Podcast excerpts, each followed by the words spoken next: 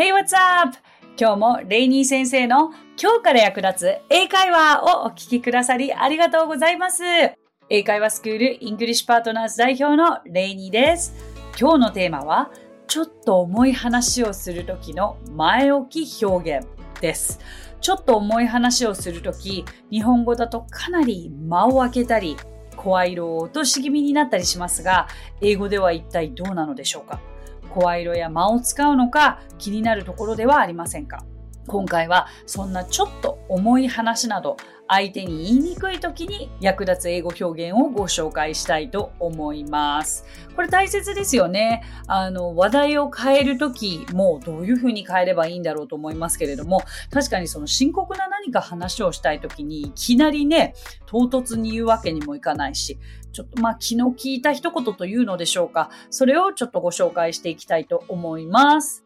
まず最初に来るのが unfortunately だと思うんです。これ多くの方は、耳にしたことがあるのかなとも思いますけれども、でも意外と使い方がわからないとか、使ったことがないという方も多いと思うんですね。で、まあ、これは、ま、残念ながらとか、実はとか、あの、そういう意味でして、まあ、不運なことにというのが直訳にはなるんですけれども、残念なお知らせをしなきゃいけない時の前置きにもぴったりとなります。まあ、私はよく、あの、これ前例でも言ってたのかな。あの、アメリカの大学に7校受験したんですけれども、7校受けたうち5校落ちてるんですよね。で、その5校とも来た、あの、お返事を、お返事が来るこう手紙が、第一声が unfortunately から始まってるんです。もう unfortunately が、まあそもそもこう、来た封筒の分厚さで受かってるか落ちてるかはわかるんですけれども。So unfortunately で、あ、落ちた。となりました。はい。Anyway、例えば、じゃあどういう風に使えるかというと、えー、私は先週、コロナにもインフルにもかかってしまいました。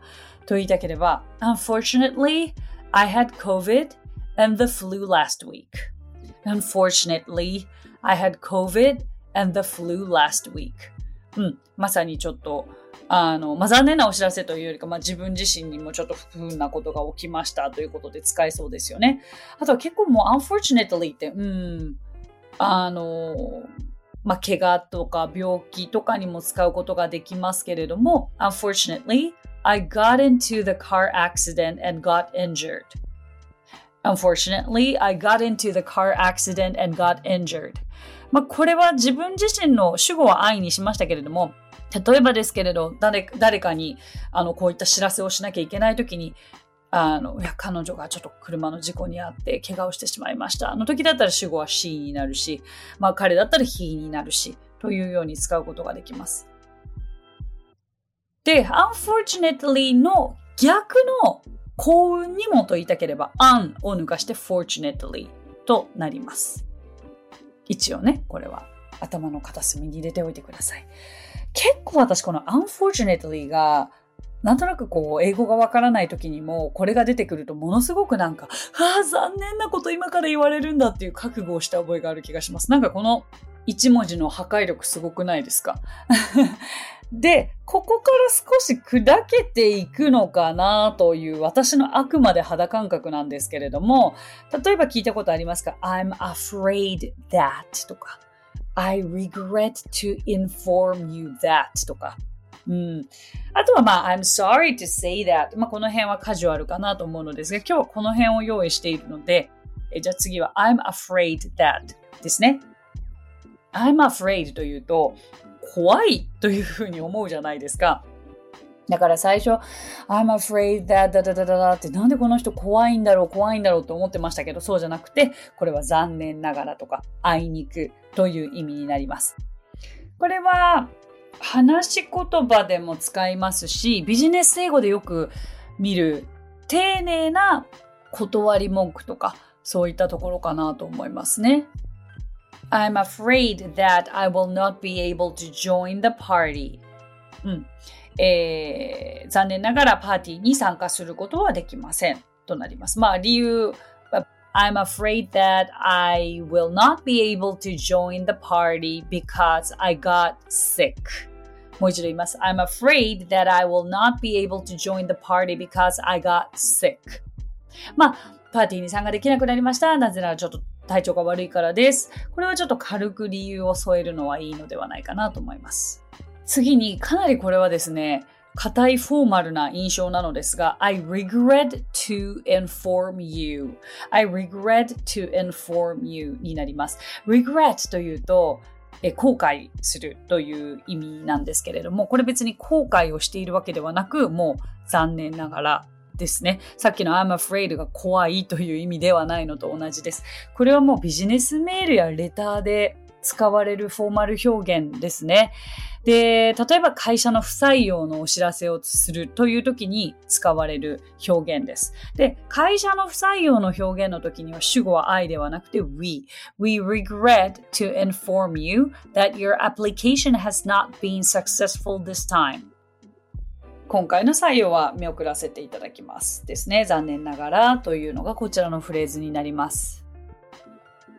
I regret to inform you の代わりに I regret to tell you にすることもできます。inform の代わりに tell を使うこともできます。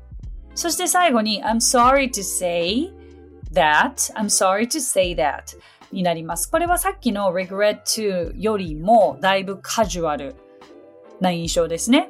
これも書くこと、書き言葉としても、話し言葉としても両方使うことができますけれども、こうなんか、さらっと、うん、そこまで、うん、深刻ではない状態を伝えることができる感じかな。I'm sorry to say that our flight has been delayed due to bad weather. 申し訳ございませんが、悪天候のため飛行機が遅れてますというのを、なんかこう、誰かに伝えたいとき、ですね。あの飛行機のあの、例えば CA の方たちが、この I'm sorry to say っていうカジュアルな使い方はしないですけれども、あの、I'm afraid that とか、um, I regret to inform you that とかをそういう時には使いますけど、私たちが例えば、あの、親とか友達とかに、あの、まあ、まあ、ちょっと身近な関係の人に、もう悪天候のため飛行機遅れててごめんなさい。そういう少しカジュアルめの時、sorry to say that を使うことができますので、うん、いかがでしょうか？お答えになっているでしょうか？今お伝えした4つはちょっと重い話をするときにはもうぴったりでただ相手によってどれにするか選んでくださいというものになりますね。はいぜひ参考にしてみてください。今日お話ししたフレーズや単語はノートというサービスで文字起こしをしております。ノートへのリンクは番組詳細欄に記載しておりますので、こちらもぜひお役立てください。さて、今回も番組へのコメントもいただいております。ご紹介させてください。ニックネーム、コロさん。レイニー先生、初めてお便りします。今年53歳になります。主人の仕事を手伝い出して2年が経ちます。事務仕事の経験しかない私が建築現場の足場の上でレイニー先生を聞き、ブツブツ言いながら毎日勉強しています。4月から1ヶ月間バリ島へサーフィンしに行くので、今はそれを目標に頑張っています。これからも楽しみにしていますね。コロさん、ありがとうございます。すごいかっこいい。ちょっとちょっと何が、なんかすごく嬉しいですよ。その建築現場の足場の上でレイニー先生のこのポッドキャストを聞いてくださってるんですか？いやー、すごい時代ですよね。聞きたいタイミングで聞きたいものを聞いていただければ、もうお役に立てていれば嬉しいですし、バリ島でのサーフィン、サーフィン英語を最近配信しましたもんね。うん。大いにお役立ていただきたいのと、なんかこう、もう今100、今回で172回目のエピソードとなりますけれど、ああ、これ海外行った時にこれ使おう、あれ使おうは、どんどんどんどんストックしていただいて、でも、ストックしてるだけだったら、絶対とっさに口から出てこないんですよ。ですから、声に出して何度も練習して、ぜひ海外楽しんでください。1ヶ月か。すごいな羨ましい。have fun, have fun. かっこいい。53歳サーフィン。めちゃくちゃかっこいいですね。楽しんでください。怪我なきよう。またコメントお待ちしております。さて、この番組ではご感想やリクエストなどお待ちしています。番組詳細欄にあるリンクよりお気軽にご投稿ください。そして Apple Podcast ではレビューもできますので、こちらにもぜひレビューを書いてもらえると嬉しいです。そしてもう一つ、このレイニー先生の今日から役立つ英会話では番組スポンサーを募集しております。番組を安定的に継続させていくためにも、ぜひご検討いただければと思います。番組スポンサーにご興味ございます場合は、こちらも番組詳細欄にあるリンクよりお問い合わせください。それでは最後に、今日のあれこれイングリッシュ。今回は、痩せなきゃと思っている人が言いそうなフレーズ4選ご紹介していきたいと思います。先週はダイエットしている人が使いそうなフレーズ6選に対して今回は痩せなきゃと思っている人が使いそうなフレーズ4選でございます。まずはダイエットしなきゃは英語で I have to go on a diet 次、体重を減らさなきゃ。I need to lose weight 太ったわ。来週からダイエットしよう。I got fat I'm going on a diet next week. 体重増えたわ。ダイエットしなきゃ。I gained weight. I have to go on a diet. となります。 いかがでしたでしょうか ?So that's it. Thank you so much for coming by. Thank you so much for listening. 今日もレイニー先生の今日から役立つ英会話をお聞きくださりありがとうございました。皆様とはまた来週金曜日にお耳にかかりましょう。So till then, bye! さあ、ここでレイニー先生の活動を紹介させてください。まずはレイニー先生が運営する英会話スクールイングリッシュパートナーズでは私たちと楽しく生きた英語を身につけたいという方を大募集マンツーマングループキッズすべて出張レッスンとオンラインレッスンで行っていますまた英会話の講師も大募集女性だけの募集になりますが東京23区内で出張レッスンができる方やオンラインレッスンで早朝や夜のレッスンができる方海外在住の講師なども募集しています。ぜひご応募お待ちしています。詳しくはイングリッシュパートナーズのホームページを検索してみてください。